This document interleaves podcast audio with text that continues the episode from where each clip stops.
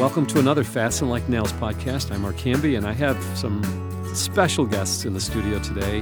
I have uh, Pastor, or I guess you're not pastoring right now, you're Professor, Professor Colin Smith in our studio. I don't know if that's a promotion or demotion, but thank you. Good to be here. Promotion. And also a good friend. Thanks for being here. Just drove in 12 hours from North Carolina last night, and I'm sure you're rested by now, right? Well, getting there. And you taught for two hours this morning on the book of First Samuel, correct? that is correct. Yeah. We're going to talk about that this morning. We're going to talk about First Samuel, but not just First Samuel. We're going to talk about the historical significance behind First Samuel, the chiastic structure within it, um, framing the whole thing. So we're going to got some really cool things theologically to talk about. And I have next to me Rebecca. Nice to have you here, Rebecca. Good to be here. And I chose you this morning because I saw Jesus on your face. So Praise I Lord. thought, well, we get two in one. and then I saw Rainey coming in from class, and you had the smile that I saw on Molly's face all last semester. and it was like, okay, she got bit by theology today. That's awesome. So I'm glad that you're here, and I'm hopefully Glad to be here. it's it was it life changing, interesting, like beyond imagination. Just super interesting. So many things I've never seen before. Isn't that Um, awesome? Yeah. you see the Bible come alive. It's like looking into a microscope and seeing like my, the first time. Well, before I tell you what I'm going to tell you, Molly, it's always great to have you here. Thank you. Okay, so here we go. Here we go. Um, 1979, I was principal in a Christian school, and Bausch and Lomb of Rochester, New York, was getting rid of their 50-year-old microscopes. Okay, now do you guys know who Bausch and Lomb is? Contact lenses. No. Ooh, Molly, you worked for an eye doctor, didn't you? Oh. Very interesting. What else do they do? Well, oh yeah, just contact lenses would be like minimal. Oh, interesting. Anyone else know? Colin? Yeah, I have a friend uh, lives in Rochester. She works for Bausch and Lomb. She's a scientist. Yeah, this is like one of the major eye companies in the world. Okay. So they've been doing research for, I don't know how many years, 75 years maybe. And they had in their possession some of the strongest microscopes in the world. Hmm. Okay. And they were they're updating everything and they were getting rid of their selling their microscopes like for thousands and thousands of dollars.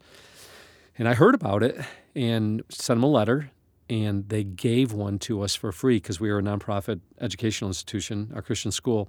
They gave us not just one, they gave us five of them.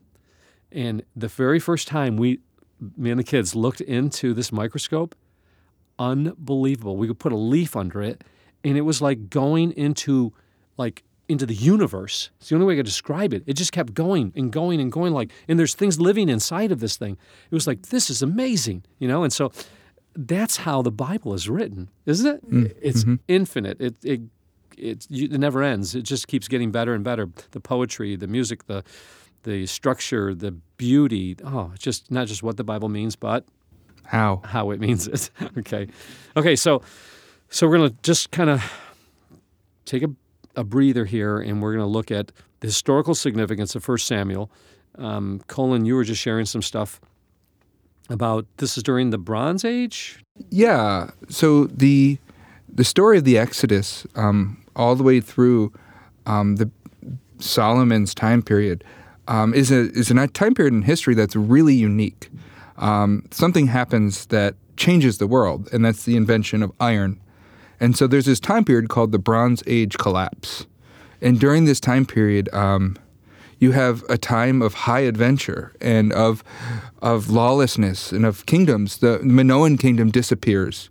Um, you have Greece, just they're called the Greek Dark Age. The new kingdom in Egypt collapses. When the Iron Age begins. Yeah, and so you have all these kingdoms collapsing and falling, and this dark period of history, uh, into which you have high adventure. You know, things like the Iliad, the Odyssey are written.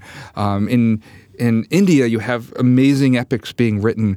You have Really? all of these adventures and all of these times, and it kind of fits the you know the the period is just it's almost like the Wild West, but the entire world is that way. Wow.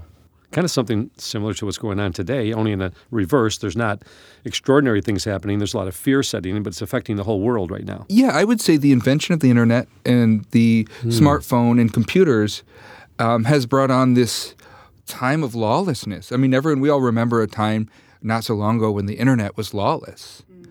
And there was all this stuff going on, and there's trying to get it under control and manage it. But, you know, whole nations, we watched whole nations fall because of Twitter.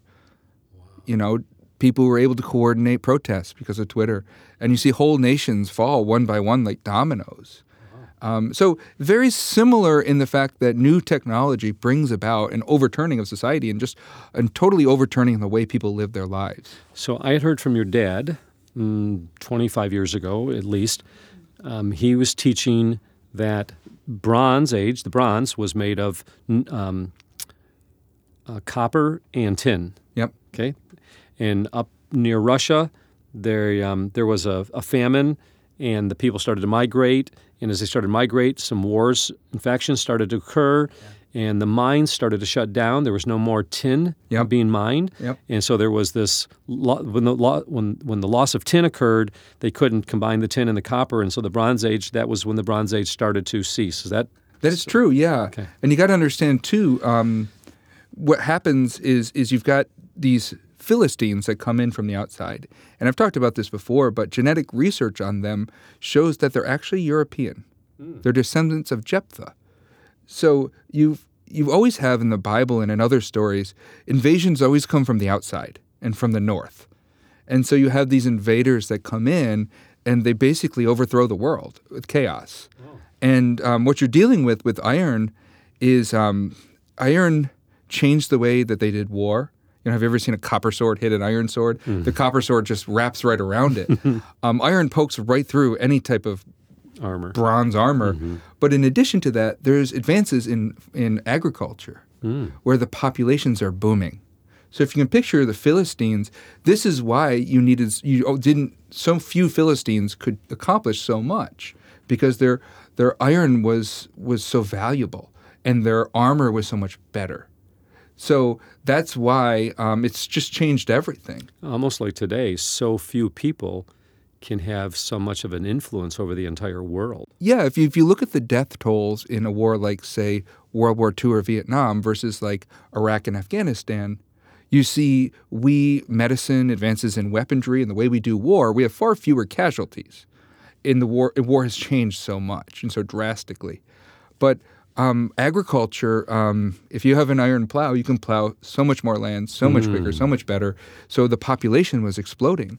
And this is part of why the Philistines had to attack because the Hebrews were multiplying, which is a very similar story to what we find in Egypt. Wow, interesting. Okay, so here here we come. We're on the scene.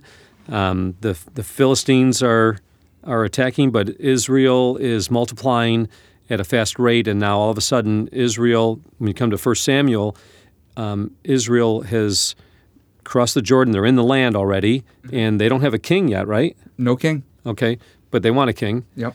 Um, and David's just a little kid at this point, right? Or a teenager, maybe. Yep. Yep. Okay, so take us from there. What's going on? Set, the stage Oh, yeah. for First Samuel. So the Hebrew people um, migrate into the land, and Joshua leads them. And Joshua and Moses were sort of like war chieftains, warrior chieftains, um, but there was no monarchy, there was no succession. So you had a judge who would be raised up from the people, and he was led by God, and the Spirit empowered him to do fantastic things. But when he was gone, there was no one. And the, the j- basic structure of society was called a kinship structure. So you had your families, and then your families, uh, extended family was a clan, and then beyond that you had your tribes, and the tribes had elders, and the elders would rule everything. And so elders would handle local disputes and all of that, but they weren't fitted militarily to handle someone like the Philistines. Sounds like the church. I'm just kidding. well, well, so you have these these judges who are elected from the tribes who come up. You know, um, Gideon was an Ephraimite. You know, they're all from different tribes. There's and and then um, all throughout the book of Judges, you have this phrase, "And there was no king in the land." And when you look at the book of Judges, the most likely thing is the stories were recorded as they happened, but they weren't finally put down into a scroll and, and finally cemented until probably the time of maybe David or Solomon. And that's why you see these phrases, there was no king in the land. It's what we call an apology. Uh, and that's not saying sorry. What an apology is, it's, it's like the word apologetics. Which means a defense of the faith. Hmm. So an apology is something that is defending something. So they're almost defenses of why we have a monarchy. So if you can imagine being an enslaved Israelite who is working in a mine for Solomon, thinking, This is nuts. Why am I not? I'm an Israelite. Why am I doing this? Well, let me give you the book of Judges. This is what happens when you don't have a king. Let me give you the book of Samuel. This is what it was like without a king. You know, kings give us a standing army, they give us public works projects, taxation, we get literature, art, we get a capital city Unless you have an evil king. unless you have an evil king. But a lot of it, um, what what we see in Judges and in Samuel, is an apology for the Wow. monarchy. Wow. Okay, so if Solomon wrote that, that makes sense. We don't know whether he wrote it or not. Mm-hmm. I don't but- think Solomon wrote it, but it would have been written during the time of Solomon or David. Oh, interesting. Okay. Okay. So now you got this apology, this proving as to why society works the way it's supposed to work. If mm-hmm. it's if it's done in the way that God has assigned it. Yeah. But God didn't really want a king, though, did he? Well, that's that's where God knows and He plans, and He also knows what's going what we're going to do. So we read in Samuel that God's intent is for them to be a theocracy, Right. and they want a monarchy because they want to be like the other nations. Right. Yeah. And what a king brings is very specific. Uh, he brings a standing army, taxation, um, monumental works projects like um, aqueducts or or agricultural projects, large palaces and large um, citadels for defense, and basically um, the Philistine problem was going to take two or three generations to uh, to solve. They weren't going to solve it with just a judge. So one of the problems is you need a standing army to to fight someone like the Philistines. And that means you need to get iron, you need to amass an army, you need to train them, they need to be professional. That's where Saul comes in, where he starts to in, invest Yeah. the army. Yeah, so so really the the people saw the need for it and um, the extra biblical accounts are one way or, or the other way. So some of the early writings are it's bad to have a king, somewhere it's good to have a king, but where the Bible falls in Samuel is that God wanted them to be a theocracy. They wanted a king, but he gave them a king. But then he restores his nation to a theocracy when he sends them a God king in Jesus. Hmm. Okay. I have a question. So uh, you're in First Samuel, is it? So Mm-hmm. Yes. Is that during the time of the Book of Judges, or It's is right that af- after. Okay. It takes so Samuel's a unique character. We talked about that. Samuel is a judge. Right. Like Gideon is a judge. Um, Ehud. but he's also he's a warrior chieftain. He's the last judge, but he's also the first prophet. He's the last judge. He's the last judge, first prophet. Because what happens is the office of judge is a warrior chieftain in charge of the military. You're in charge of wars, but you're also a judge. You're you're you're you're also talking to God and making judgments on behalf of God, and you're speaking for God. Hmm. So when David or Saul and then David take over the military end of things, you get the prophets who now speak for God to the king who handles the military end of things. So- and then you get Jesus, and he doesn't need a prophet because he is a prophet. He doesn't need a priest, he is a priest. Oh, wow. He is the king. He's all three in one. He's everything. It's all merged again. So Judges was the emergence of the kings, and then now this is the end and segueing into. So Judges prophets. was going from the time of Moses and Joshua, which is tribal chieftain warlords, they're called judges, into the time of king. Judges ends right before okay. Samuel. So Sol, the last judge is um, probably the most chaotic person in the Bible as far as like it's Samson. Oh yeah. But Samuel and Eli are judges. Hmm. They're judging the people. And so what you have in Samuel is you have a judge. And then he turns in he's all he's a judge his whole life. So there's this overlapping where you have a time where there's a judge, a warrior chieftain, who is also has a king who is essentially a warrior chieftain. And they're occupying the same space. That's so cool. I, I didn't realize that. Okay, so let's look at the whole book now. Let's let's look at it from a holistic approach. How does the whole book teach us not just what it means, but how it means it theologically? So, give it give me a picture. Give the audience a picture of 1 Samuel in its entirety. Ooh. So I, I you have to look at the book of First and Second Samuel, and I believe they were written together. I believe it's one book. Oh, cool. Um, I think we've divided it up for many reasons, but I think it's one work, and I think it's one standing work. Um, and there's many reasons for human reasons. There's the layers that the book covers. You know, there's military stuff that's awesome. There is this really great interaction between characters, beautiful pictures, this wonderful repeated theme of father and son, father and son. You got Eli and Samuel, and Eli, Samuel has to overcome his fear in order to succeed and, and and take over the role from Eli, and then Saul.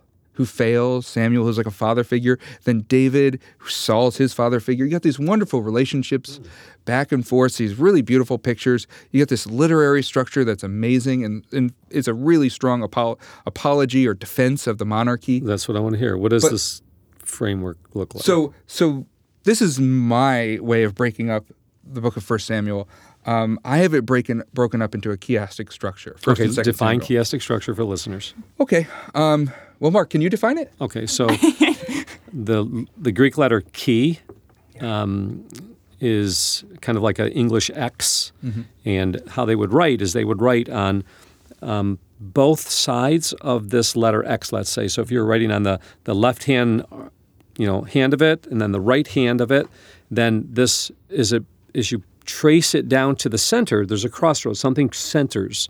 There's a middle point. point, and if you keep going, it crosses um, and goes the opposite direction. So now you got the bottom hands or the bottom feet. And so what what's what's being written, how it's being written, is they would put identical words or phrases or themes in this framing device, this letter X or letter key, and you would see how it all fits together.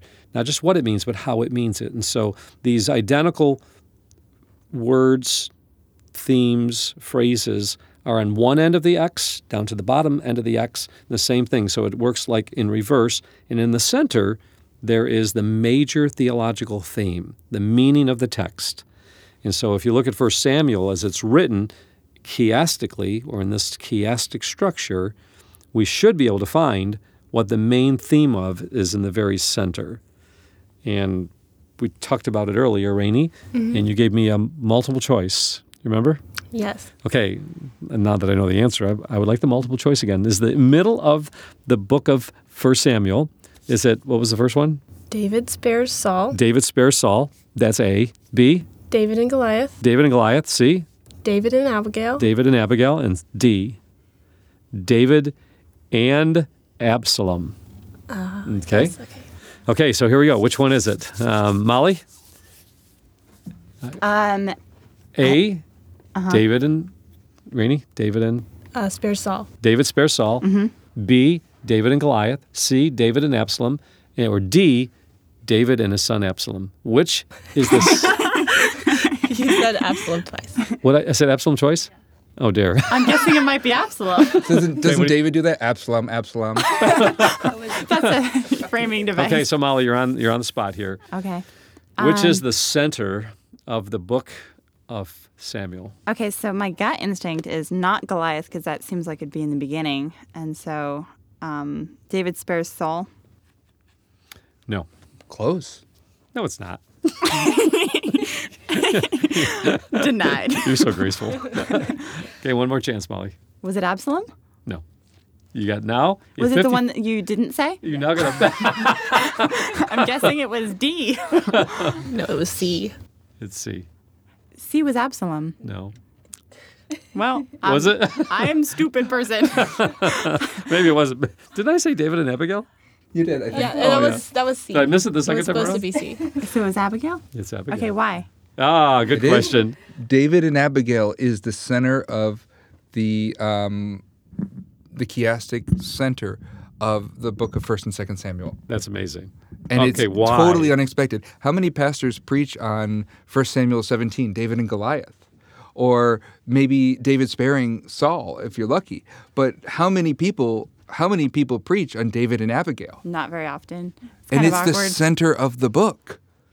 That just shows you how much biblical illiter- illiteracy is out there. yeah, but why? I mean, So he's let- taken a second wife. What in the world? I know. I know. And it's amazing that that would be the center. That wouldn't be what I chose. No. If you're if you're Solomon, Uh-huh. and and you say you I, you you commission me to write a a you know something that I yeah something that I can write that says this is why you need Solomon. Would I put? I come back and I say the center of the of the, the book is going to be your dad marrying some random gal who's married to a fool. That's crazy. That is crazy, right? That's insane. what in the world? But that's what it is. Okay. This is why the Bible is so unique and unexpected. Wait, can Mm-hmm. you mention Solomon like getting the text back going like, "What on earth is this?" Oh yeah. Well, the the crazy thing is, is it works in its insanity um, when you read it in context. But let me let me give you the chiastic structure. Back up. Yeah. Okay. So you want let's work from the outside in. So First Samuel. No, and remember, everyone, we're looking at this letter X or the letter key in Greek from both the top to the bottom, and they they they, they exchange. They we're working our way to a central point. Okay, got it. So the book of First Samuel begins with Samuel, who is succeeded by he he succeeds an elderly man, Eli. Mm-hmm. Right? He takes over for him, and that's the first seven chapters of First Samuel. Well, at the end of Second Samuel, you have a story of Solomon who succeeds an elderly David, hmm. and that's uh, why I believe it's written during the time period of Solomon, hmm. because it, the story stops when Solomon begins, and then so after the story of Samuel taking over for Eli, you have a story of Saul failing. Saul's many attempts at being king and he fails. You know, falls on his face. Mm-hmm. Well, paralleling that is is on the other end of the book, you have David failing. In 2 Samuel 9 through 10, 20, you have stories David's downfall. It kind of parallels Saul's downfall. So, in the beginning of the book, after Saul Saul's downfall in 8 through 15, you have David rising to influence in Saul's court in the presence of Saul. And he's being widely acknowledged. Well, mirroring that on the other end, before David fails, you have David's influence rising to the point, pinnacle where he's influencing all of Israel, and his influence rises. So you've got David's influence rising on both ends. Well, after David's influence rises in the beginning of the book, you have a story of David fleeing Saul, and and fleeing Saul, and then Saul kills all these priests, right? Who mm-hmm. probably would have been dear to the Lord being priests, but many of them would have been friends of Samuel. You know and this is this is happening before samuel's death. Saul is killing all of these priests some of whom might have been related to samuel some of whom would have been close friends with him. Well the parallel story to that is when saul and his own friends are killed. Mm. And david goes through grief over that and he's torn because this is his enemy but also it's his father figure and he writes this beautiful poem about it oh. so those are parallel passages because what saul does to the priests uh, at nob he gets paid back for tenfold at Gibeah when he when he's slain by the Philistines, and he's slain by his own hand. In both instances, someone's dying at the hand of Saul. It's other people the first time. It's him at the second time.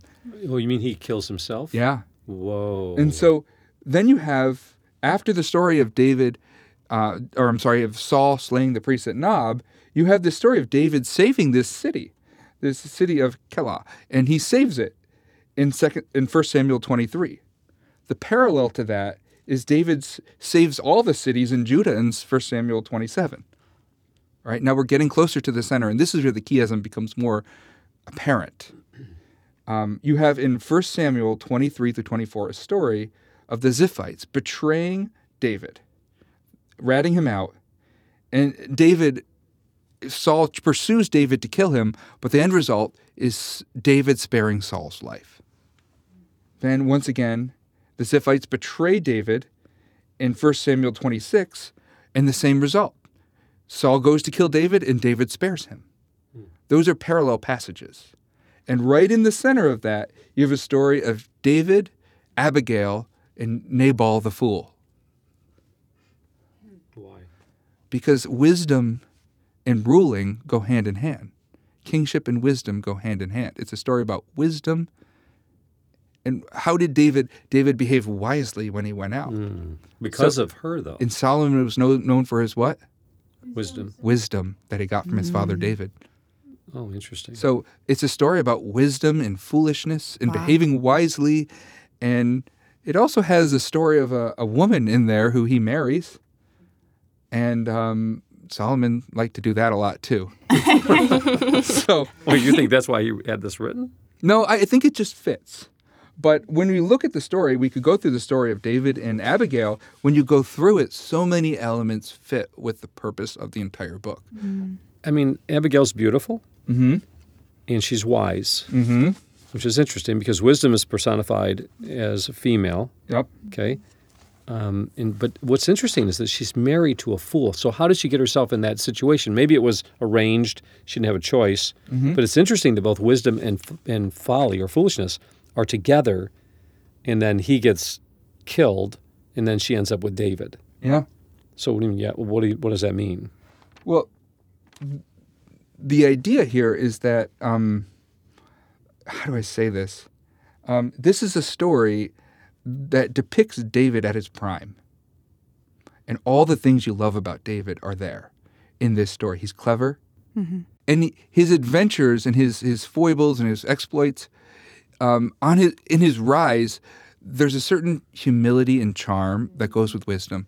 And the only person who has that humility and charm paired with wisdom that we see comes thousands of years later in Jesus. Hmm. And so what you see is you see a person who's humble, who's charming, and who understands wisdom. Okay, tell me if I'm going too far with this, but I just got this. I've got the goosebumps actually. So David takes her as his wife. She's now widowed. She's you know her her son, her husband dies. David takes her in, he protects her. Okay, mm-hmm. I mean, I, I, this is going too far. So don't. We're not going to even think this is accurate. But I just like the thought that it's kind of like Jesus taking us in and protecting us as the church. You know, we're part of the world. We've been with the fool all this time, and now he's redeeming us. Mm-hmm. I don't know. What do you think about that? Well, she's, yeah, I mean, she's definitely wise. Mm-hmm. And he's definitely wise. But he's he, he she's been with this fool all her life. Yeah. It's interesting because as I'm hearing this story and stuff, like it could have been a really terrible situation if David hadn't listened to her. And so it's like, which one is he going to choose, like folly or wisdom? Yeah. And so she comes and she represents wisdom, and then you've got Nabal who is the fool. And so the temptation is to repay foolishness with foolishness, but instead he's he's listening to her and he's he's making the right decision based off of that influence. Okay, Colin, Molly, Rainey, Rebecca, Colin. This is Mark. this is huge. Stop. Colin, maybe this is not a story about the centers might not be about David and Abigail. The center might be about wisdom and folly. Mhm. Wow. Because that's that's what Solomon's all about. He's the one that really oversaw the wisdom books. And the wisdom that Solomon got didn't come from nowhere. It came from David, his father. Whoa, my son, my son poems, chapters one through nine of Proverbs. Yeah. My son, hear the instruction of, of your father. Yep. And and and the idea here is that it's also an impassioned plea that this woman makes to the king that stops him in his tracks. And he listens to the wisdom and then he hears her voice, she hears here is a big theme. So if you want to figure out the David and uh, Abigail story, my suggestion it's a little homework. Look at the when people speak and people hear. Mm-hmm. Every every major turning point in the book of Samuel has the words obey, hear, mm-hmm. or listen. And that's actually the meaning of the book. That's the key word in the whole book. Shamuel means to be heard by God. And this is a book about people who were heard by God. And so this is a story about David hearing her request and being heard by her. And then when David hears that Nabal's dead, he blesses the Lord. It's the same words used in Proverbs 1 through 9 of the, of the 12 My Son poems or the son instructions. Listen, my son. Hear, my son. Mm-hmm. And- and Obey, my son.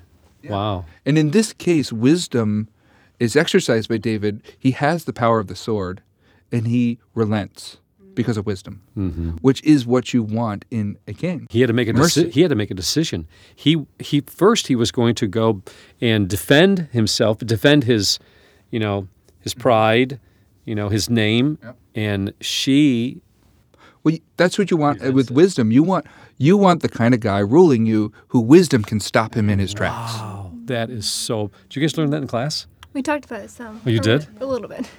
Because I'd like to think this is a new creation Well, this this is moment. this is Solomon practicing wisdom in in all that he does. The stories about you know them bringing a baby to him. Wisdom stops him in his tracks, mm-hmm. and he, he listens to her voice. This is what you want in a king. Wow. Okay, so this is pretty amazing. This is part one. We're going to probably do two, three, or four parts to the story of 1 Samuel. So this is a great beginning. I'm so excited to continue this, Colin. Thank you so much. Thank you for your study in the Word. Study to show yourself approved unto God, a workman, right? That's what this is all about. And I hope those that are listening, there's so much in the Word of God. It is like the Bausch and Lomb microscope. It goes forever. Uh, God created the the heavens, the stars, and the universe. And if you look at it through, you know, a Hubble telescope, it's amazingly gorgeous and beautiful. It's the same way the other way around, looking through a microscope, and that's how God's word is. It goes both directions. You know, so the deeper we dig into it, the greater the beauty that we begin to see and and I hope that people will be inspired today by this beginning lecture, beginning podcast of uh, 1 Samuel. So um, thank you for listening again to Fasten Like Nails, where we're trying to um, create, well, actually, Fasten Like Nails really started with the idea of igniting a renaissance of creative excellence, creative excellence in the way we study the Word of God, the way we live our lives, igniting a creative excellence to know God intimately, proclaim Him passionately, and Enjoy him infinitely. I love it. We look forward to spending more time with you again in Fasten Like Nails. God bless.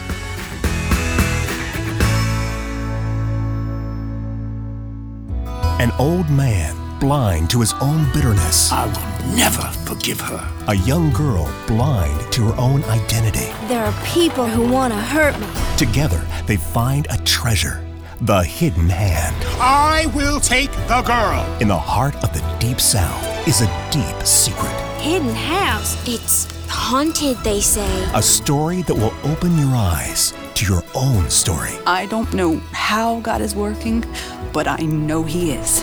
This is The Hidden Hand.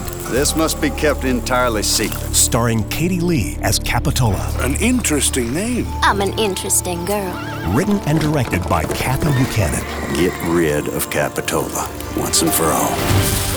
Behind every story of your life, discover the author of your faith.